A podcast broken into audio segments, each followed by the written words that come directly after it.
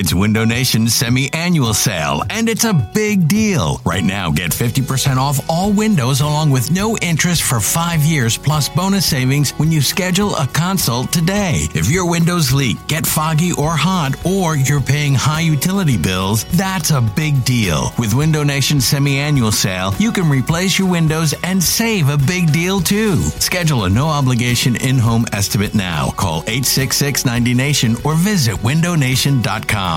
This episode is brought to you by Progressive Insurance. Whether you love true crime or comedy, celebrity interviews or news, you call the shots on what's in your podcast queue. And guess what? Now you can call them on your auto insurance too with the Name Your Price tool from Progressive. It works just the way it sounds. You tell Progressive how much you want to pay for car insurance, and they'll show you coverage options that fit your budget. Get your quote today at progressive dot com to join the over twenty-eight million drivers who trust Progressive. Progressive Casualty Insurance Company and Affiliates. Price and coverage match limited by state law. You could spend the weekend doing the same old whatever, or you could conquer the weekend in the all-new Hyundai Santa Fe. Visit hyundai u s a dot com for more details. Hyundai, there's joy in every journey. You're listening to the Go Birds Pod, a radio dot com podcast about your beloved birds.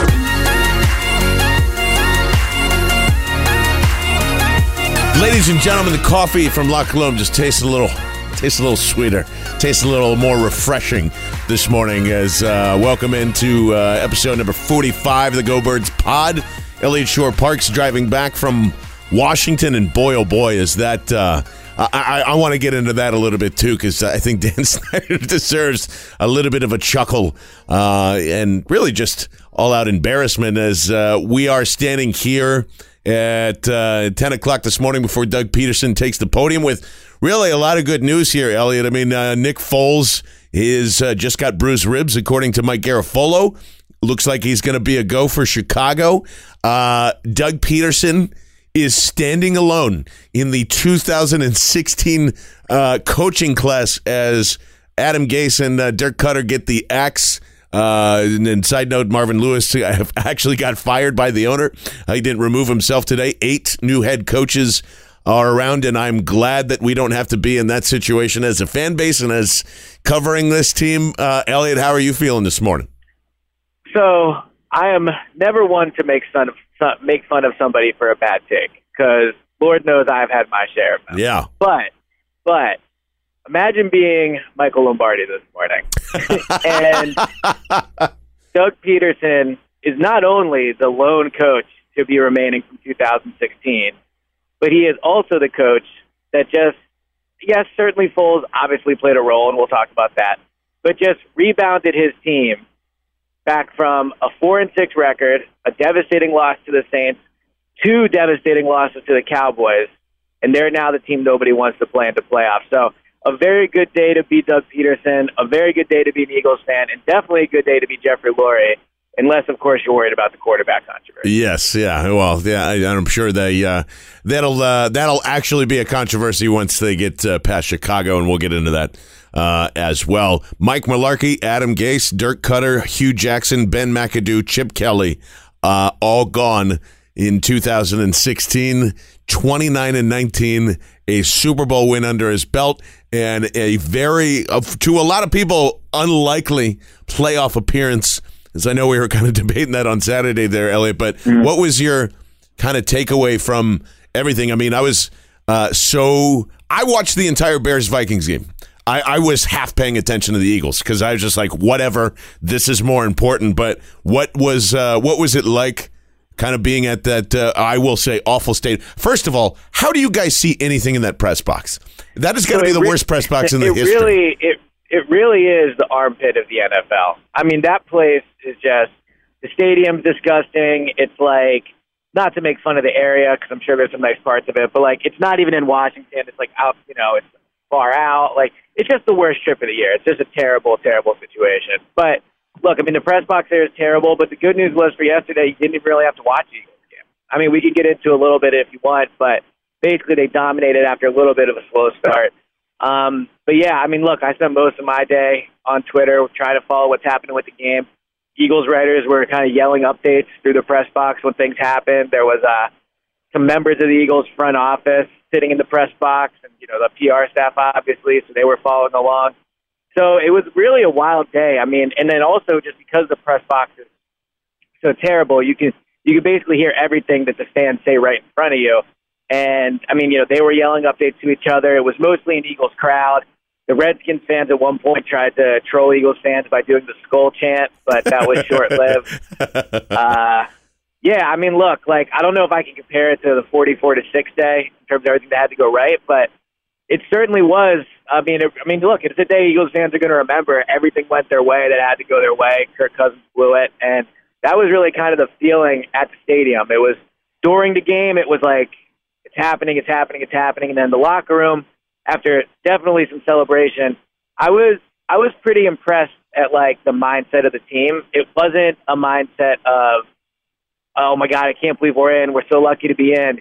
It was a mindset of, yeah, of like, all right, we're in. Now let's take care of business. Like, a- having seen the way they celebrated last year after each win and all that type of thing, it was nowhere close to that. It was much more like, all right, we're in. Now let's take care of business. And it uh, certainly feels that way. I mean, Malcolm Jenkins was uh... – Uh, clearly evident of that, if she was saying, let's go kick in the fucking door and all that, you know, that's uh, that's the mentality that this team has, has kind of had going into this thing. And it's uh, it's it's pretty exciting, I would say. There's there's definitely like a lift from, um, you know, hearing that to, to I, I don't know, like I, I can't even really explain it, but the fan base feels it for sure. Um, and uh, I know that they are kind of feeling it there too. And you even said right after the game, and I agree with it, I uh, I would have picked the Bears out of anybody that you have to face right now. Uh, and the narrative, at least for this morning, nationally and locally, is like, man, I don't, I don't know why the Bears wouldn't want to choose Minnesota. Why wouldn't they want to choose Minnesota, especially the way that they handle them and they would have to go in? But um, I, I agree. I think the Bears kind of, I, I don't know if they made a mistake, you know, in the short term or whatever, but I would feel as confident if I was that Bears defense, if I was Matt Nagy, I was playing at home. I know that my young quarterback plays best there. I, I'll I'll take my chances against a a really beaten up Eagles team. But um, why do you think that the uh, the matchup is not easy, as you were uh, clarifying yesterday? But the the team that you would want to face right now would be the Bears. Well, so the funniest part about the playoffs is, this happened a lot last year. At each round, like, the different fan base will get in my mentions, like, really mad at me, which is funny because Eagles fans are also mad at me. So, like, whenever they do, whenever they do that, like, they think they're being tough, like, oh, we're going to troll this guy. I'm like, guys, like, I deal with Eagles Twitter twenty-four seven. Like, I promise nothing you tweet me is going to have an impact on me. But, so, I, I tweet last night that, uh, look, I and I agree with what you just said, and so that's what I tweeted. I think this is the ideal first-round matchup for the Eagles. That doesn't mean they're going to win, but I just think if you could pick an opponent out of the N F C, I mean, you know, maybe the Cowboys would be your other one, but uh, the Cowboys have beaten Eagles twice this year, so I'm not so sure you would go with that route. But, look, the, the main advantage the Eagles have over this Bears team, maybe the only advantage, but the main one is playoff experience. This Bears team has not played in a lot of big games as a group. I looked it up this morning. If you look at just their key players, so not like a random backup that never plays, they have a total of twenty-eight playoff games between them, and only eight of their twenty-eight players on the roster have played in a playoff game. You want to guess how many combined e- games the Eagles have on their roster in uh, playoffs? Too, way, way too many. a a yeah. lot. Yeah, yeah. What's the number?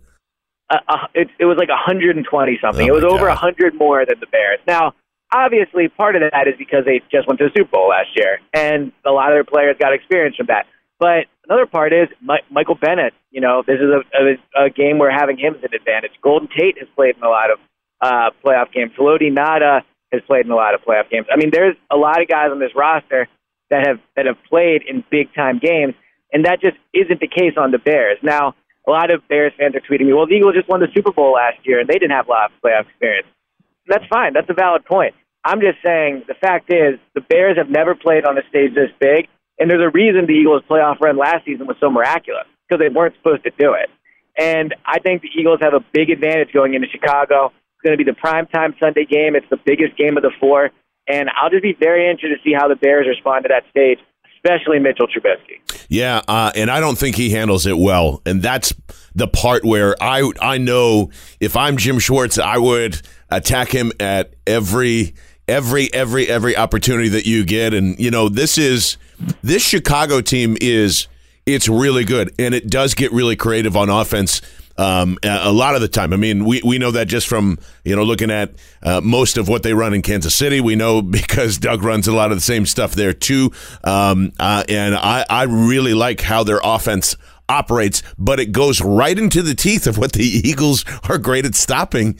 And it's it's the same on both sides. Both of these defenses are excellent against the run. Now, the Bears have the advantage. They're, they're, they're way more dominant on it. They have an underrated, I think, defensive line as a whole. Everybody fo- focuses on Khalil Mack for good reason, but that front seven is ridiculous. So, honestly, I really do think this comes down to, can Mitch Trubisky outsling Nick Foles? And I don't think they can. You know, that's that's the big part of this thing. What a, what a statement. Yeah, I know. It's just can crazy. Anybody, can anybody outsling Nick Foles at this point? That's... Not in the playoffs. You give me you give me slinging Nick Foles in the playoffs. And I, I again, like you, I feel really confident going into uh, this game with uh, with the situation uh, with Foles versus Trubisky. Well, let me Trubisky. make a, uh, a quick point about what you're talking about, the Eagles' offensive line versus their defensive line. So, first, like, doing some initial research into the Bears, past what I already knew, like, they are an extremely good team. Like, let's not get that twisted. Oh, they're like, they're excellent. Yes, yeah, yeah they're fantastic. There's, there's very few weaknesses they have. I mean, really, their biggest weakness might be kicker and special teams, which in a close game is obviously a big deal, especially when you factor into account that Jake Elliott, yes, he can be a little inconsistent, but he's definitely a clutch kicker. I mean, you know, if it comes down to a field goal at the end, the Eagles would feel more confident with their guy versus their old guy, Cody Parkey. But the, the Bears' defensive line, I agree, it is obviously elite, and the fact that everyone focused on Khalil Mack does sometimes overshadow the rest of it. But what I will say is the Eagles' offensive line is playing really well right now. I'm not going to sit here and say they're the best offensive line in the league. I'm not going to say they would win the matchup versus the Bears. But I, but I do think that they are at least capable of holding their own. And I, I really think the Bears as a team, as a, as a whole, they go where Khalil Mack takes them. Like, that's the heartbeat of their team. And the Eagles, I know he moves all over, and the Eagles better hope that he doesn't line up against Jason Peters a lot, because that would be a major issue. But what the Eagles can be confident with is, is if Khalil Mack lines up against Lane Johnson, that's a matchup Lane Johnson can win and won last year. I mean, he, he dominated Khalil Mack last season. I think Khalil Mack had one quarterback hit when he was with the Raiders, no sacks. So I do think that, yes, and it's, that's not taking nothing away from the Bears' defensive line, but I think it's a very good matchup for the Eagles uh, with their offensive line. I do too, but I will say this. I mean, like, we, there were a lot of people like, whoa, what happened to Khalil Mack and the Raiders? And that, that defensive line did not help him at all by the time right. that matchup was happening. And this is just, this is different. Although I will say, very confident that Lane can handle him. And that's going to be a really, really fun to watch. And yeah, um, I have the, Jason Peters needs to stay in for four quarters, you know, like, and that's what you got to hold on to. Because if Big V gets in there and they just go, okay, flip that, it's going to be a nightmare. Like, if you thought Clowney was, was, was a problem, like, it is, it is going to look like a clown show if uh, right. Khalil Mack lines up against him. So I'm with you on there. And it's it's so stupid and cliche, but that is where this game is going to be won or lost. It, it really yeah. is, you know, and, and, and not letting Tariq Cohen go out and do funky stuff to you and and all of that. And people are going to be upset by, by the yards, but honestly, uh, this was this is going to be, a to me, a... A, a semi mid-range scoring game where it's going to come down to the last two minutes. Like, that's how I feel about it, Elliot. I agree. And so one thing I looked up last night uh, on your best friend's website, Pro Football Focus, who I know you love so much. Love but, them. Yeah, love them. But I was looking up looking up how Trubisky's done against pressure this year, because going into that Rams game, one of the reasons I was very confident the Eagles would win that game is because Jared Goff is terrible under pressure. And the Eagles are just simply not going to lose to quarterbacks that aren't good under pressure, because they get enough pressure consistently with their defensive line. Trubisky was, I think it was tenth overall among the starting quarterbacks this year when it comes to handling pressure and his quarterback rating. So he can do a good job with that, which I do think when, you know, making my prediction, that's like a definite red flag for the Eagles potentially losing this game. He's done a much better job uh, handling pressure this year. Reading some of the stuff the Chicago beat writers have written, Seems like he's been much smarter in terms of check downs, getting the ball out quicker. That's not good news for the Eagles because Tariq Cohen in the open field could be a major problem. I mean, Rasul Douglas has been excellent tackling, which is certainly encouraging going in. But, look, I mean, they're, they're going to have to get to get to Trubisky and uh, and hit him and, and sack him. I mean, you, you can't just kind of apply pressure without any result at the end because he's very good against it.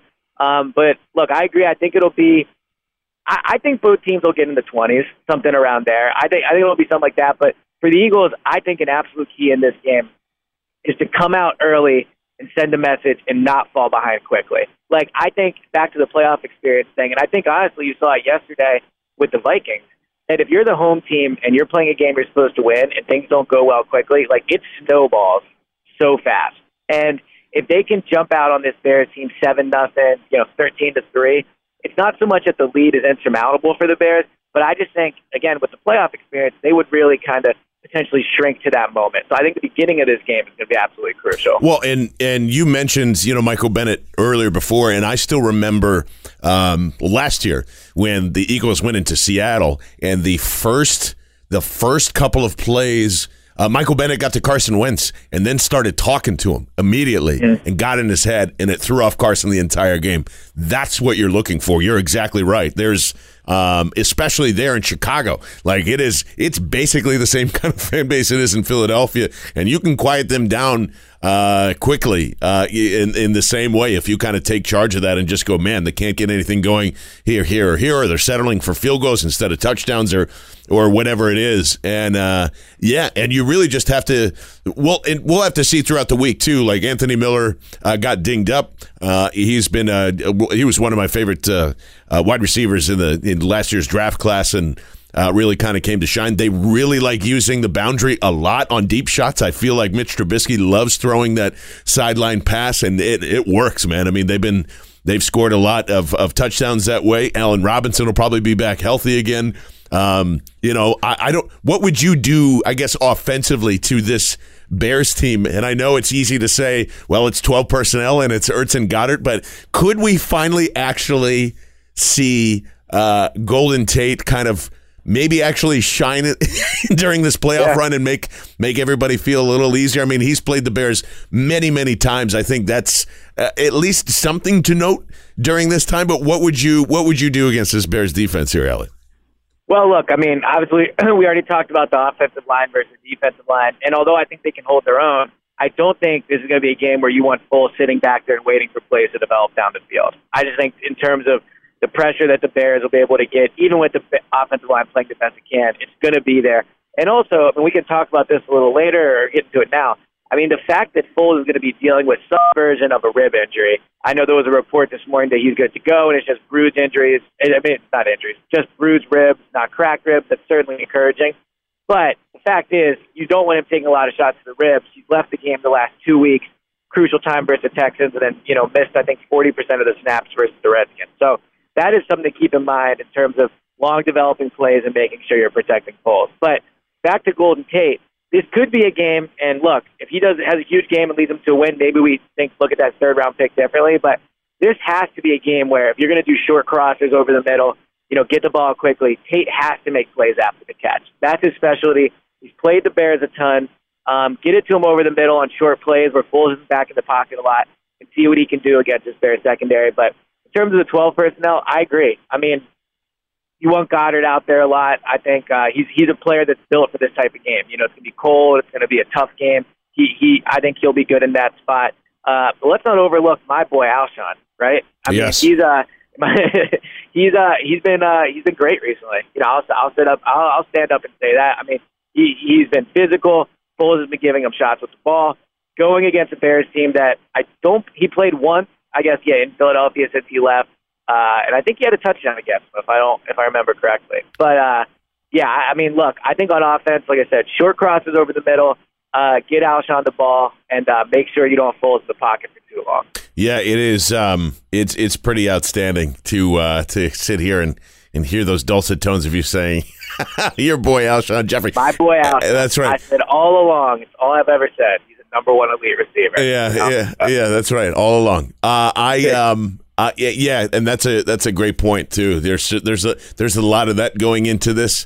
Um, not that you need the extra edge of like, yeah, Chicago should have never traded me or whatever, but this is this is this is this is part of it. Uh, and, yeah. Uh, and, and yeah, and that just kind of leads to uh, some of the momentum going there too. And yeah, and uh, I'll, I'll say it. The um, the the small X factor in this football game is going to be Wendell Smallwood.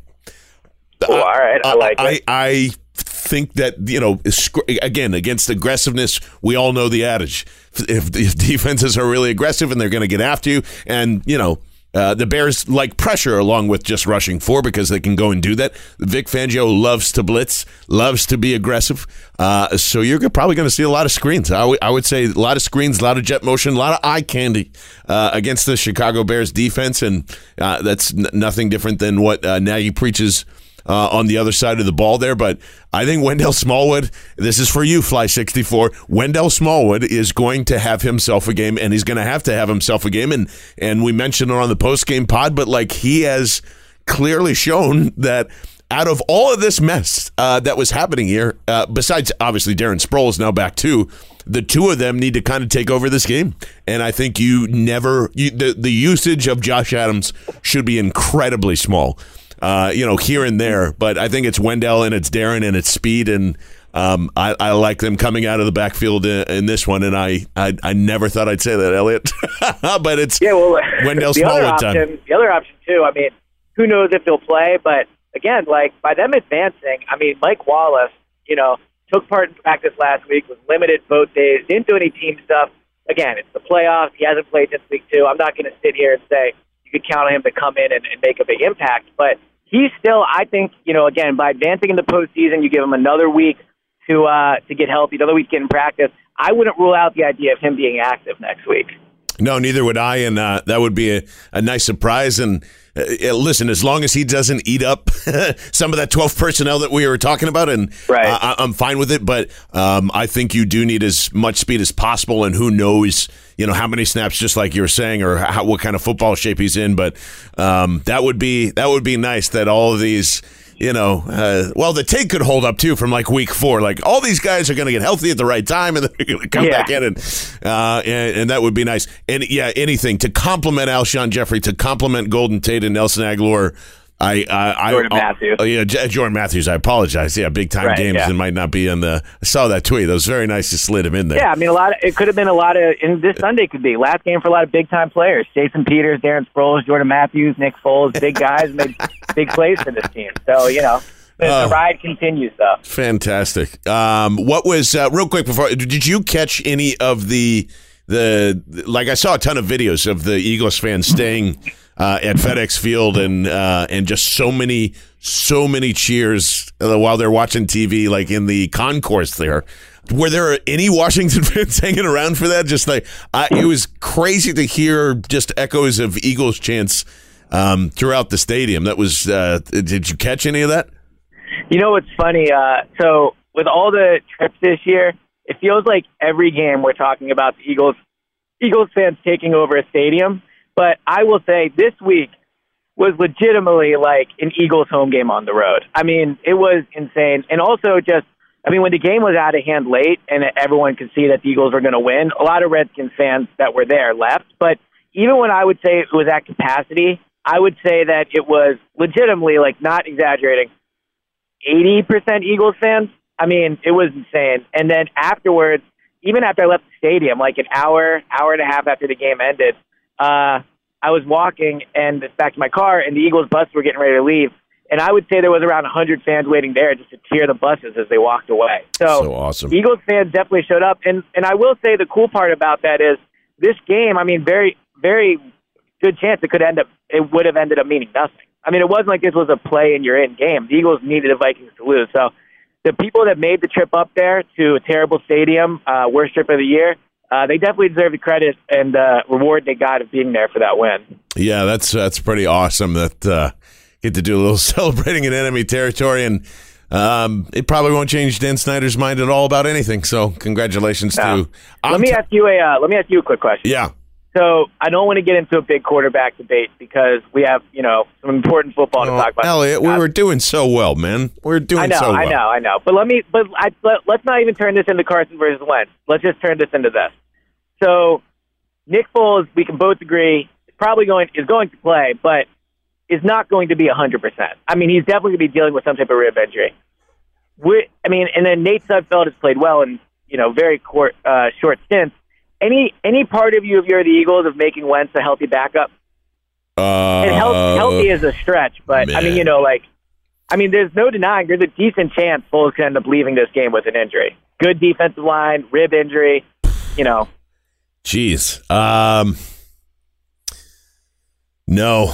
Uh, you know, you can't. Like, that's there's only two active Q Bs anyway, uh, and you can make that change if you need to, if, you know, Foles goes down. I mean, you go to Sudfeld. You go to Sudfeld, uh, and and that's that's that. Like, there's just you can't because you you get, one psychologically you just can't do it. Uh, and if Foles is down and then and Wentz is there, then that's easy. You know, Nate backs up both both of those guys if you want to call them one A, one B starters. You just no, you can't do it. You can't do it because right. it's because if he can suit up, then he should be playing. That's that's how I look at it. You know, and I don't think right. the I don't think he's holding himself back, obviously, but uh, no, I don't think he can. You can't have him unless so, unless Foles goes down. I well, unless Foles goes down, you mean like because like Foles goes the Bears, down next the, week, they, they they beat the Bears. Foles goes down somewhere. Nate Sudfeld has to take over, and they still manage to pull it out. Then the next week in New Orleans, like Carson should play. Can you imagine how like again? How, just how unfair it would be to Carson if it, he he comes back and the first game he has to play is in New Orleans against the Saints on the road in the playoffs. uh, yeah, remember the worst game of your career and and yeah. the end of the season. Okay, cool, no no big deal. Oh, so man. let me throw this let me throw this out there. Not sure if it's really a hot take or not, okay. But I honestly feel like if let's just say you know Foles goes in, he gets hurt, the game is still manageable. Like, I have a fair amount of confidence in Sudfeld. And I'm not, obviously, it's a very tough spot, great defense, for all that stuff. I get all of that. Yeah. But I feel like, for for considering he's your third quarterback, I actually think that the offense would run pretty well if he stayed in there.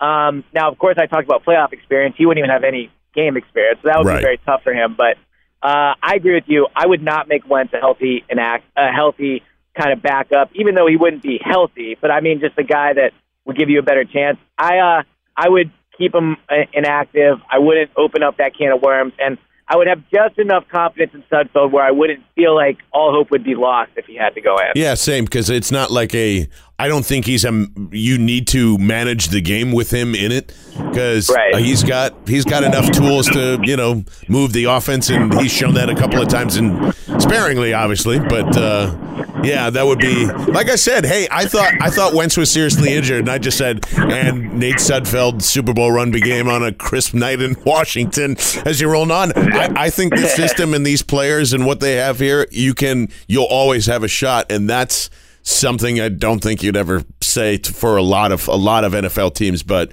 they have a they have one of the best quarterback situations in, in the league, and again, they're proving why. Even though I thought you should have moved on from Foles, uh, and and probably still should have, even though if they win the Super Bowl, I know it's crazy, but whatever. I'm not going to get into that because uh, I'm uh, I'm going to enjoy the ride and.